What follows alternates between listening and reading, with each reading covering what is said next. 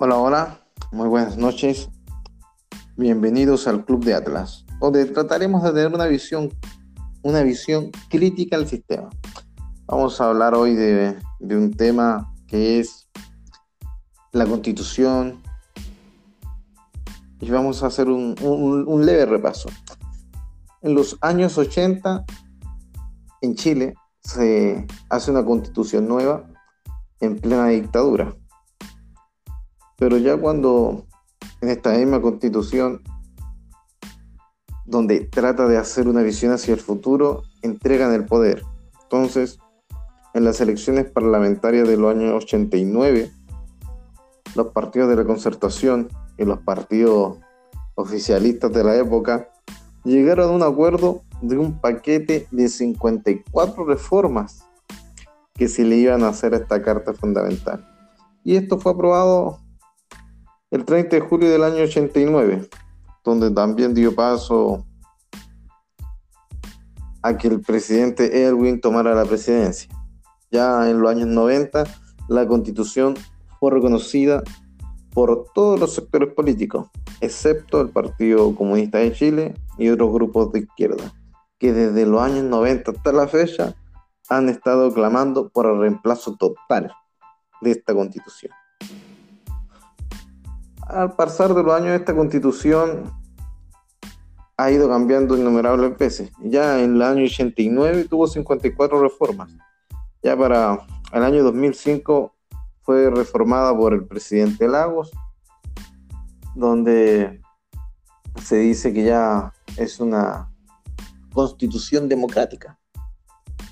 En abril del dos mil quince, la presidenta Bachelet anuncia que va a iniciar de nuevo una Constitución a través de un proceso constituyente para reemplazar la Constitución del ochenta. Pero haciéndose siempre la pregunta, ¿qué es lo que quiere cambiar la Constitución? O sea, ¿qué es lo que quieren las personas cambiar de la Constitución? Porque la Constitución del ochenta ya no existe. Lo que hay es una reforma del dos mil cinco por el presidente Ricardo Lagos, perteneciente al Partido Socialista. Y la nueva mayoría, encabezada por Michelle Bachelet, quería una asamblea constituyente. No lo lograron porque el tiempo no, no les dio cabida. Y ahora vemos que se hace fuerza tras el octubre negro de dos mil diecinueve. Se empiezan a manifestar de nuevo asamblea constituyente y éxito, oh, perdón, asamblea constituyente y una nueva constitución, pero desde cero. Buenas noches, Leonel. Muy buenas noches, Santiago. Un gusto estar aquí contigo otra vez. Mira, te voy a hacer una pregunta. Dígame. ¿Qué piensas tú de este grito masivo de asamblea constituyente para una nueva constitución en Chile? ¿Qué crees tú? ¿Dará éxito? Bueno, eh... al margen de, de lo que tú ya anteriormente has dicho, ¿no? Que esto de que la Constitución es la misma de la dictadura es, es mentira, ya que la Constitución ha sufrido de varias reformas a través de la historia. Eh, la razón principal de las quejas de la gente con respecto a la, a la Constitución es el hecho del rol del Estado, ¿no? Que en la Constitución actual el rol tiene un, un, un el Estado, perdón, tiene un rol subsidiario y no un Estado benefactor, como por ejemplo podría ser considerado el Estado de Argentina, el Estado cubano, el Estado venezolano. Ahora, si dará éxito o no en Chile, bueno, aquí yo tengo mis dudas, ya que es claro que las manifestaciones que hemos tenido en el mes de octubre y gran parte de noviembre, y que probablemente se extiendan por este mes de noviembre, Eh, la, la raíz real de esto es un descontento con la clase política y un descontento por las leyes que esta misma clase política está creando, que después lo, como bien todos sabemos, los políticos hayan aparecido y hayan hecho suya la, la, la batalla para tratar de sacar provecho político de esto, es otra cosa. Si tendrá éxito o no en Chile, habrá que verlo. No estamos en condiciones de hacerlo. De momento, el pueblo chileno quiere un cambio. Habrá que ver si prefiere el cambio a través de una nueva constitución o a través de reformar la actual. Eso es lo que yo pienso, no sé qué pensarás tú. Bueno, de haber asamblea constituyente y una nueva refundación de Chile, eh, ¿a qué países de Latinoamérica estaríamos cercando? Porque por lo que escucho yo, Cuba, Venezuela, Argentina, tendríamos que ir a, a ese, con ese enfoque. Ese, ese enfoque daría la asamblea constituyente, transformarnos en una Argentina, en una Venezuela, en una Cuba. Bueno, es que aquí está, entramos en el, en el punto de inflexión, ¿no? Que queda lo que yo llamaría que muchos capitanes llevan un barco al naufragio. ¿A qué me refiero con esto? El problema con el, la idea de la asamblea constituyente es que no sabemos si la gente que, va hasta, que nos va a representar ahí de verdad tiene la preparación o el conocimiento para realmente hacer legislaciones o hacer o estructurar la Constitución para un bien a futuro, porque lo, donde, al menos donde hemos visto, donde se ha implementado esta asamblea constituyente, no ha dado muy buenos resultados ni en lo social ni en lo económico. En la igualdad podríamos decir que sí, pero es una igualdad más, más en la miseria, por lo tanto yo preferiría no ir, no ir para allá. Tenemos el ejemplo, por ejemplo, en Bolivia, que el, la, gracias a esta asamblea, eh, Evo logró extender su periodo, siendo de que el mismo pueblo ya no lo quería, pero lo logró. En Argentina tenemos el caso, podemos, yo lo llamaría el caso más emblemático en Latinoamérica después de Venezuela. Argentina fue un país muy rico en la década del noventa, de hecho estaba en el quinto país más rico del mundo, siendo un país latinoamericano. Pero luego de las constantes dictaduras militares que tuvo y las reformas de su misma constitución y la, el avance de una especie de gobierno socialista, han dejado a Argentina en el puesto ciento cuarenta y siete en el mundo. Es una aberración. En Cuba yo creo que nadie, nadie envidia a Cuba. Por lo tanto, yo veo con bastante pesimismo esto, la verdad. Especialmente con la poca educación que tiene la gente en términos de educación legislativa, ¿no? Politología y en temas de economía, claramente. ¿Qué te parece a ti? Bueno, tengo que hacer una salvedad. Argentina fue quinta potencia mundial en el, la década de, entre los veinte y los treinta. Ya después se fue degra- degradando. En los noventa Argentina no era quinta potencia mundial. Perdón, perdón. Me había confundido en mil novecientos veinte a mil... Me he confundido, pero claramente. No, ese es un caso para puntualizar. Eh, lo otro, así como lo nombras tú, sí, le, las nuevas constituciones, más que asamblea constituyente, las nuevas constituciones sí dieron origen a que los presidentes se perpet- perpetuaran en el poder o siguieran en el poder, por dicho. Vemos el caso de Chile, que, que en la constitución los presidentes estaban seis años, pero con la reforma de Ricardo Lagos, ahora los presidentes no están seis años, sino cuatro años, y no tienen la opción de ser reelectos al término de su mandato.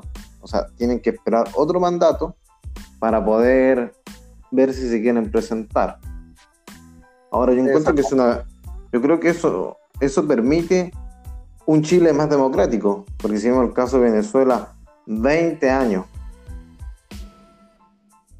veinte años con, con, un, lo, con el mismo gobierno de, de Hugo Chávez prácticamente, después pasaba la mano a, a, su, a su mano derecha, que era Maduro. No, no hay un cambio. Después en Bolivia, donde el presidente Evo Morales estuvo más de una década, más de una década, y cambió la constitución, y en la constitución decía que no podía reelegirse más. Él mismo dijo que no podían haber X cantidad de reelecciones, y después de cambiar su constitución volvió él a asumirse como candidato de Bolivia, diciendo ya que esta no era la Bolivia donde él fue presidente, donde él cambió la constitución, sino que ahora, como se cambió la constitución, tiene derecho a nuevamente a ser candidato en la que él denominó la República Plurinacional de Bolivia. Y ya cuando se le acabaron los, los periodos de mandato, y ya con la soga al cuello por su misma constitución, eh, hizo un plebiscito donde la gente le dijo no, basta, no queremos más Evo Morales.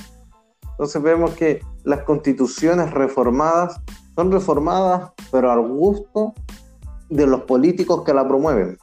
Porque seamos realistas, la gente que salió a la calle a protestar eh, vio en, en este estallido mediático, mediático, en este estallido anárquico, eh, la oportunidad de presionar con sus propias demandas, porque vemos que esto empezó con vandalismo, pa- prácticamente con terrorismo, porque nadie puede decir que no fue terrorismo quemar prácticamente todas las estaciones de metro a la vez. No se quemaron todas, pero estamos haciendo una exageración, pero se quemaron gran parte de la estación de metro y a una hora consensuada. O sea, nadie puede decir que fue un acto espontáneo de la gente, vamos a quemar el metro, y en cosa de menos de una hora estaciones ya estaban deshechas. Entonces, a partir de, una, de un acto terrorista, las personas después salen a la calle en, en demandas violentas, pero no se escuchaba asamblea constituyente, no se escuchaba nueva constitución. Yo creo que este estallido social o, o este terrorismo se aprovechó de la alza del metro, se aprovechó de los abusos que existen en Chile, abusos que son, que son totalmente reprochables, que hay que reclamar, que el pueblo debe levantarse. Chile efectivamente tiene que despertar. ¿Pero despertar a qué? ¿A qué tiene que despertar? Y ahí son preguntas que tenemos que hacernos. Son preguntas que tenemos que hacernos. Chile tiene que despertar, pero era la forma. ¿Quiénes, quiénes son los más... los que más se benefician de esto? Porque no veamos el, lo que a mí más me impacta es que la gente pone pancartas, asamblea constituyente, nueva constitución, pero tenemos que preguntarlo, ¿realmente hay un Chile en la calle experto en política? ¿O realmente hay un Chile en la calle que está siendo manipulado por un sector político? Porque ya desde los años noventa el Partido Comunista y los partidos de izquierda querían una nueva constitución, pero que era una constitución para ellos. Te voy a hacer la siguiente pregunta. Si Chile está basado en un modelo económico, ¿cuál crees tú que fue el fallo de este modelo económico? Bueno, la verdad es que eso es un tema delicado porque eh, mundialmente, okay, el modelo económico chileno se le reconoce mundialmente como el milagro chileno. O sea, en cuarenta años tuvimos un crecimiento espectacular, logramos rebajar la pobreza extrema desde el cuarenta o treinta por ciento, si no recuerdo mal, no tengo los números exactos, al ocho por ciento. Es decir, el modelo fue un éxito. El problema fue, y yo lo mantengo, aquí la mayoría, o sea, tú me conoces, ¿no? Yo soy muy reaciente al rol del Estado. Yo, para mí el Estado es un mero administrador. Él no tiene que hacer nada más. El gran problema que tuvimos con el modelo económico fue que cada vez más los temas económicos estaban Entre, enlazados con la política, y todos sabemos que cuando ocurre eso eh, el político arrasa concesiones, no, concesiones a la espalda de la gente, subsidios a empresas que ya de por sí tenían ganancias y no los necesitan, eh, empresas las cuales no son redituables pero con, con subsidios se mantienen, monopolios, y todo eso Eh, administrado por los mismos políticos. Es algo espectacular, y yo diría que ese es el problema del modelo económico que tuvimos, que no fue el modelo que falló, fue, fueron los políticos los que nos fallaron concretamente. O sea, perdóname, entonces tú me estás diciendo que el modelo económico no falló en sí, sino los que están arriba del modelo económico. Esa es una apreciación con respecto a esto. Yo considero que lo que realmente falló en el modelo económico fue que no le dieron la prosa que deberían darle. Y te voy a corregir algunos datos. Chile en los años setenta tenía sesenta por ciento de pobreza. sesenta por ciento de pobreza. Chile hoy en día era un ocho por ciento. Eh, eh, ¿Tú sabes el año pasado cuál fue el país de Latinoamérica el que más redujo su pobreza? Que la redujo hoy... a la... ¿Tú sabes? Eh, no tengo los números, pero Chile Chile es el país no, no. que más el país que más, no, el, el último año El último año. No, no. Desconozco. La pregunta es, eh, el último año, el país cuatro... que, el último año, el país que más redujo su pobreza fue Perú.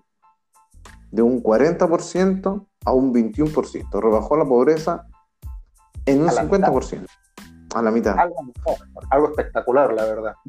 Aquí viene, aquí viene el análisis técnico. Redujo Perú recién el año dos mil dieciséis, dos mil diecisiete, según el Banco Mundial. Perú redujo pobreza del cuarenta por ciento de la población total, que era a principios del dos mil, al veintiuno por ciento dos mil diecisiete. O sea, Perú tiene hoy un veintiuno por ciento de pobreza. Pero que aquí viene lo increíble, que Chile tenía el veintiuno por ciento de pobreza en el año dos mil. En el año dos mil, dos mil uno, no, del noventa y nueve al dos mil uno, Chile tenía un nivel de pobreza del veintiuno por ciento. Mientras, uh-huh, Perú tenía un nivel de pobreza del cuarenta por ciento. O sea, entre Chile y Perú, hasta el año dos mil diecisiete, habían diez años de diferencia económica. Entre Chile y Perú había diez años de diferencia económica. Por eso yo te digo, Chile en los años sesenta tenía el sesenta por ciento de pobreza y era uno de los países latinoamericanos más pobres. Entonces, de hecho, si no mal recuerdo, estaba en Latinoamérica, era de los más bajos, o sea, fue, era, estábamos al último de la, escala, de la escala en rangos económicos. Era una vergüenza, la verdad. Era el país más retrasado. Entonces, la pregunta que tenemos que hacernos, ¿realmente está mal el modelo económico en Chile? Yo creo que en Chile hay abusos, pero el abuso no va por el modelo económico. El abuso yo creo que va por parte del Estado. Claramente. El abuso... Eh, ¿pero por qué claramente? En los años noventa el I V A era... Tengo entendido que el I V A era el diez por ciento. En los años noventa. Ahora, al correr de los años noventa fue creciendo, fue creciendo, fue creciendo...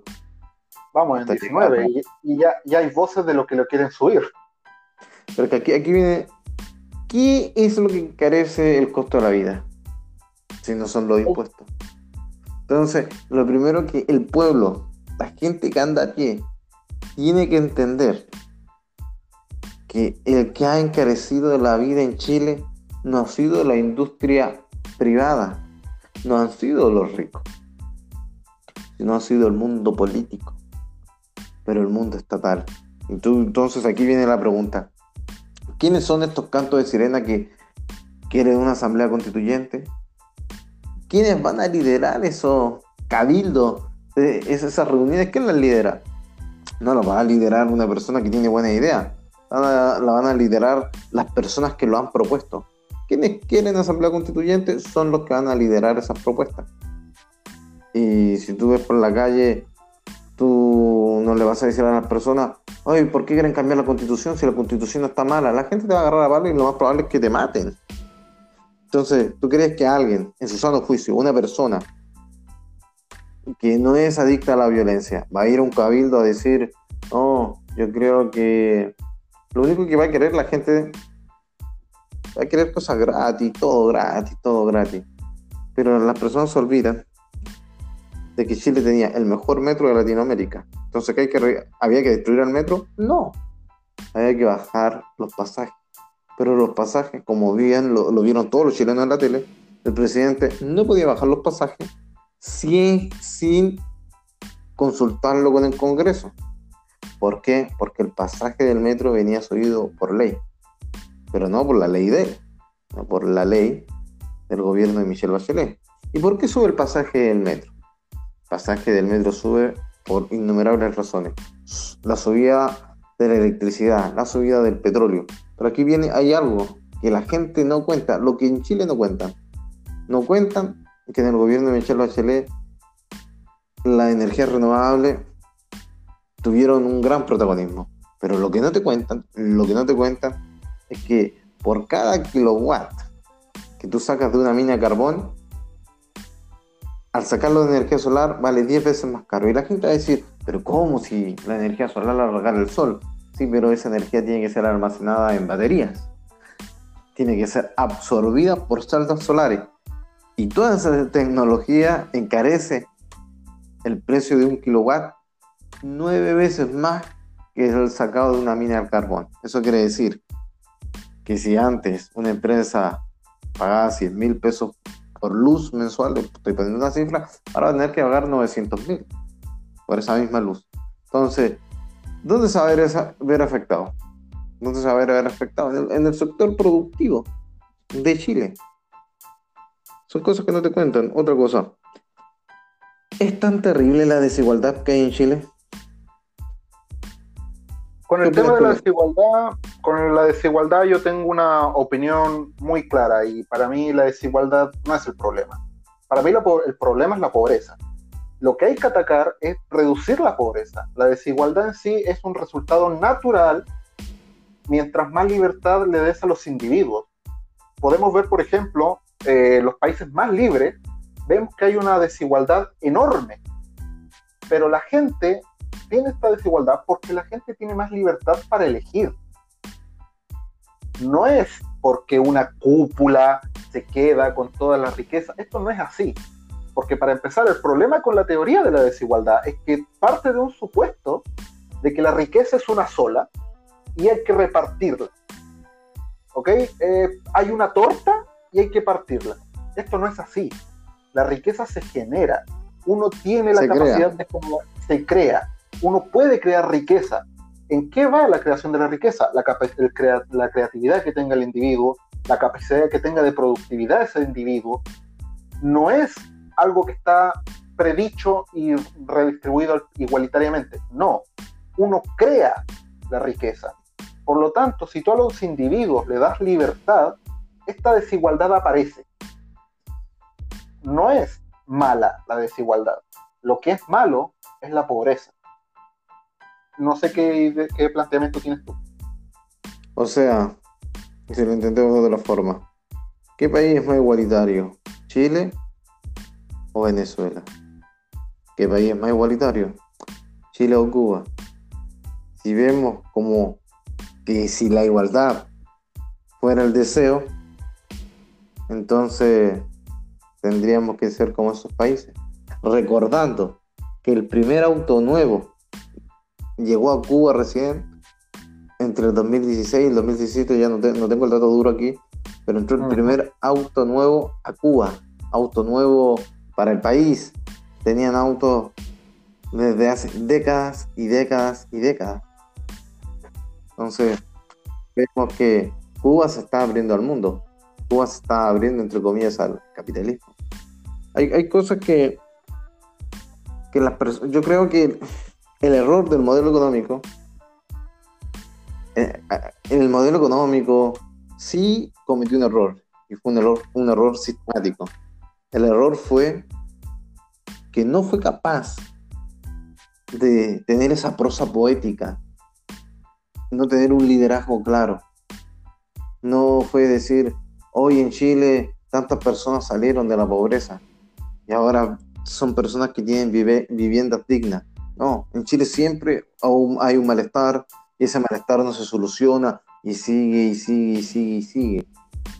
Yo creo que el error fue no hacerlo poético, porque hay poesía, hay poesía en, en Robin Hood, que le roba al rico para darle al pobre, pero no hay poesía en decir, este tipo salió de la pobreza y ahora es rico. No hay poesía en eso. Y de eso hay un fenómeno que se ha estudiado, ha salido en reportajes de T V N y canales de ese, de ese corte. Se llama el fenómeno de los New Rich, un sistema que premia a, a las personas con innovación. De hecho, como tú mismo decías, la riqueza, la riqueza se crea, no se reparte. Aquí creen, si, si fuera que la riqueza se repartiera, entonces irían pescar Codelco y repartirlo entre todos los chilenos. O sea, todo lo que recibe Codelco, en vez de que vaya al sistema al sistema estatal, todo lo que tiene Codelco debiera ser repartido a las cuentas R U P de cada chileno. A la cuenta R U P de cada chileno. Eso es repartir la torta, porque el cobre de todo. Si hay otro mineral, en la pesca, en todo. Todo lo que sea,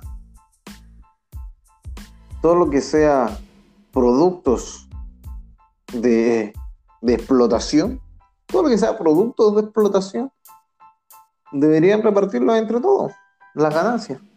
Si que hubiesen ganancias, repartirlas entre todos. Pero eso no responde a la pregunta, porque alguien puede decir que Bill Gates explotó un bien natural. Alguien puede decir que Bill Gates explotó un bien natural. Bill Gates claro, arrienda no. sus operativos y lo copian y lo copian y lo copian y lo copian y te lo sigue arrendando, te lo sigue arrendando y por eso se volvió rico. O sea, la fortuna de Bill Gates, como Bill Gates no explotó ningún recurso natural, ¿a quién se la va a seguir a repartir? A nadie. Esa es la diferencia. El, el otro problema que veo también es que el modelo económico lo dividiría en modelo económico norteamericano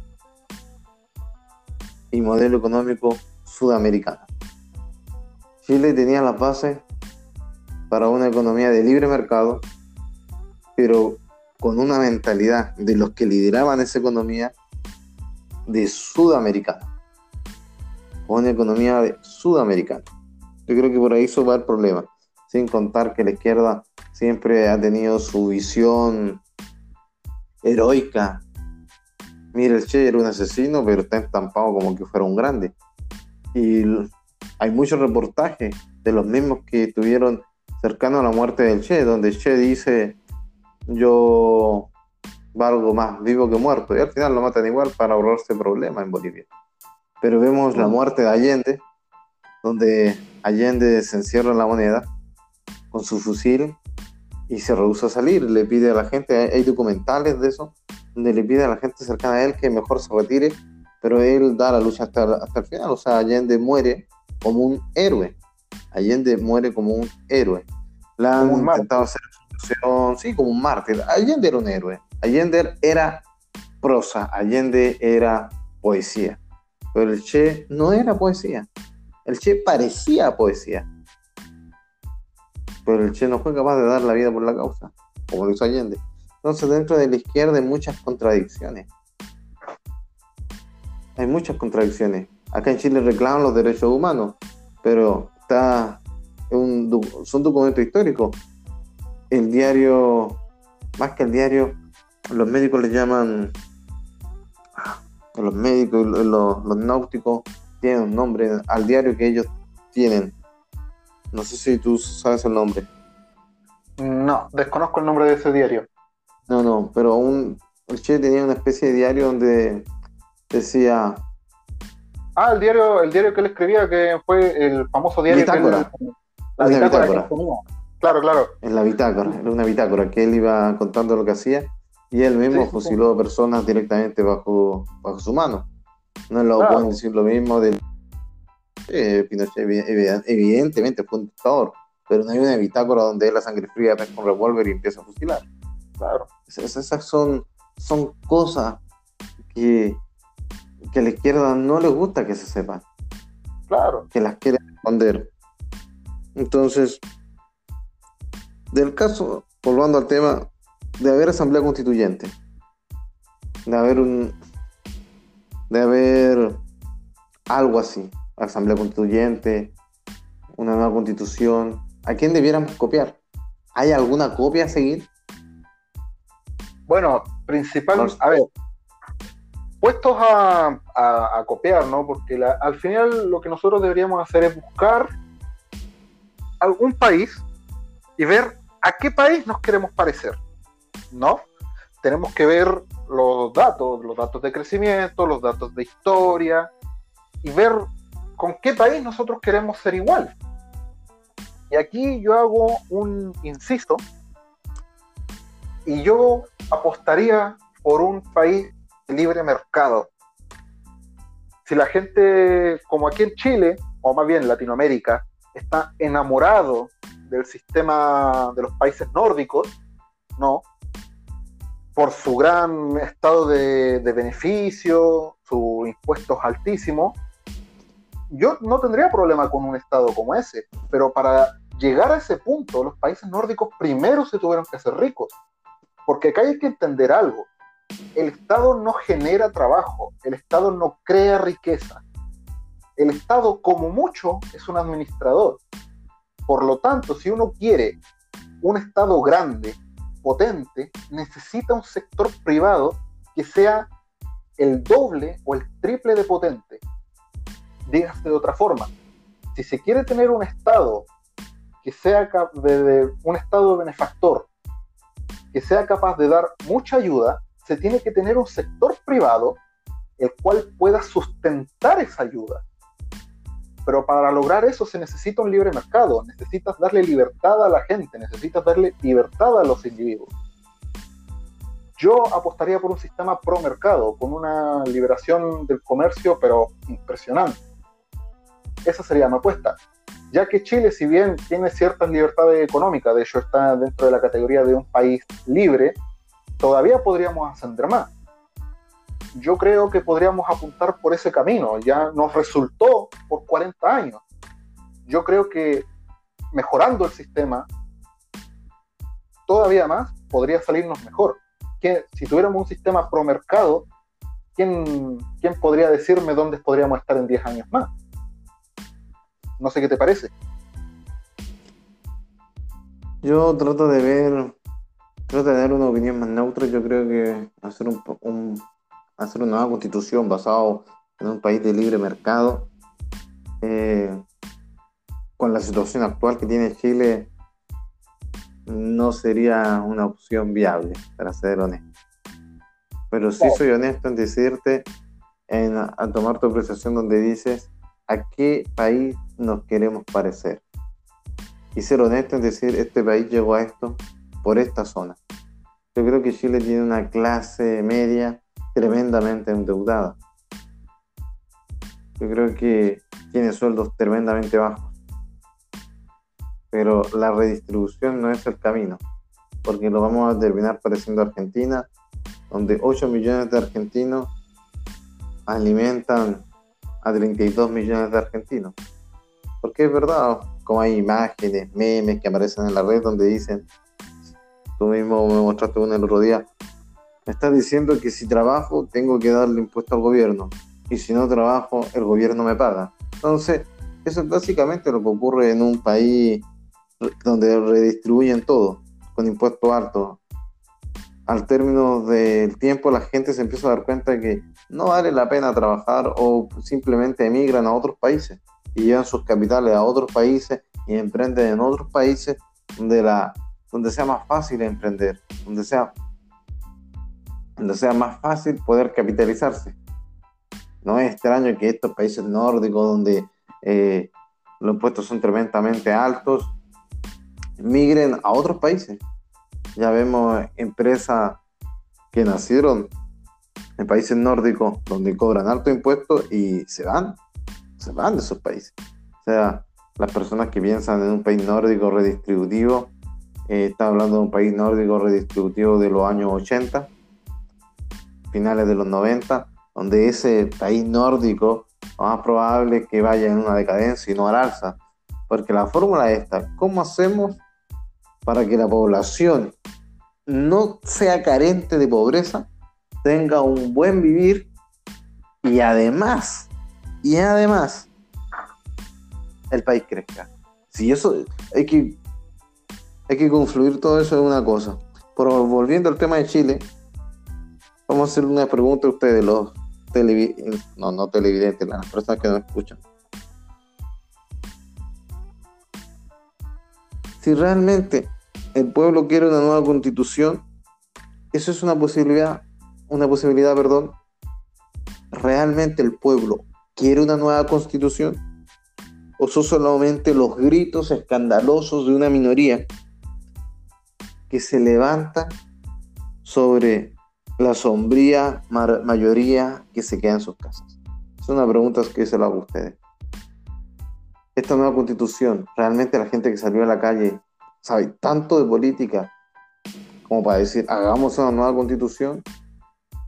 ¿O simplemente es el grito de unos pocos y ya tienen su película clara de lo que quieren con un país y van a obligar al resto que está en su casa, que quiere trabajar, que quiere salir adelante, obligarlo, como lo hicieron en Argentina?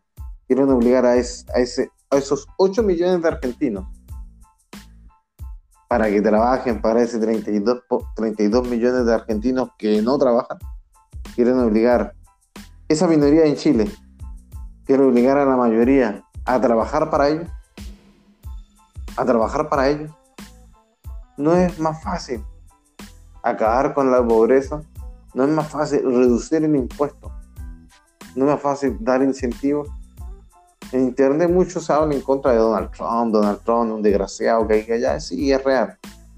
Pero Donald Trump le ha dado más trabajo a Estados Unidos que cualquier otro presidente en los últimos veinte años. Y Donald Trump bajó los impuestos. Bajó los impuestos y hizo una serie de medidas. Una serie de medidas. No hay país perfecto. El que quiere el paraíso en la tierra no existe. Desafortunadamente no existe el paraíso en la tierra. No existe.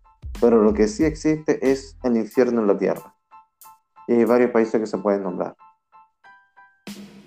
Que tengan muy buenas noches. Muy buenas ¿Qué opinas, noches. Leonel? No, yo estoy de acuerdo. Bueno. ¿Ya? ¿Estás de acuerdo? Sí, yo estoy de acuerdo. Lo, básicamente... Para responder la pregunta, al menos yo voy a emitir mi respuesta. Yo creo que esta nueva constitución es muy peligrosa, pero si se quiere llegar a un nuevo pacto social y se va a alcanzar esta constitución, lo único que uno puede hacer es apechugar con lo que hay. Eh, es lo que hay. Pero, aún así, quiero pensar que la mayoría del país es consciente, es educado y va a saber qué es lo que tiene que hacer. Esa es mi opinión. Excelente respuesta, Leonel. Esperemos que las personas tengan claro que estos movimientos tienen un claro enfoque. No me imagino a gente destrozar el metro, no me imagino a los estudiantes menores de edad, que lo más probable es que no tengan idea de política, no tienen idea de economía, nunca han pagado un impuesto en su vida. ¿Ah? Saliendo a la calle a pedir una nueva constitución, la cual no saben lo que dice, nunca la han leído, y los que los lideren sean personas que llevan al caos a los países. Tengan muy buenas noches. Muy buenas noches. Nos vemos en nuestra próxima sesión de podcast.